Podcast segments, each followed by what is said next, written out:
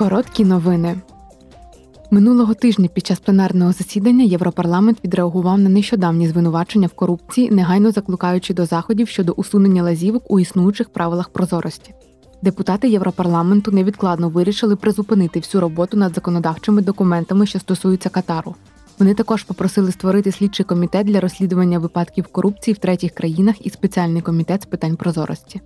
Парламент також закликав заборонити на рівні ЄС пожертви з третіх країн для євродепутатів і політичних партій. У Страсбурзі Європарламент визнав геноцидом голод, заподіяний радянським режимом в Україні в 1932-33 роках, відомий як Голодомор. Євродепутати рішуче засудили ці дії, які призвели до загибелі мільйонів українців і закликають усі країни та організації визнати голод геноцидом. Резолюція звинувачує нинішній російський режим у порушенні суверенітету та територіальної цілісності України, прагненні знищити її як державу націю та зруйнувати ідентичність і культуру українського народу. Правила надання притулку.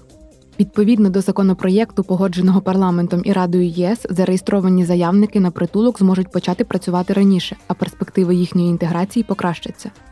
Держави-члени повинні будуть сприяти покращенню перспектив інтеграції заявників, надаючи їм доступ до мовних курсів, курсів громадянської освіти або курсів професійної підготовки. Усі неповнолітні без супроводу матимуть опікуна, а всі діти шукачів притулку повинні мати доступ до освіти.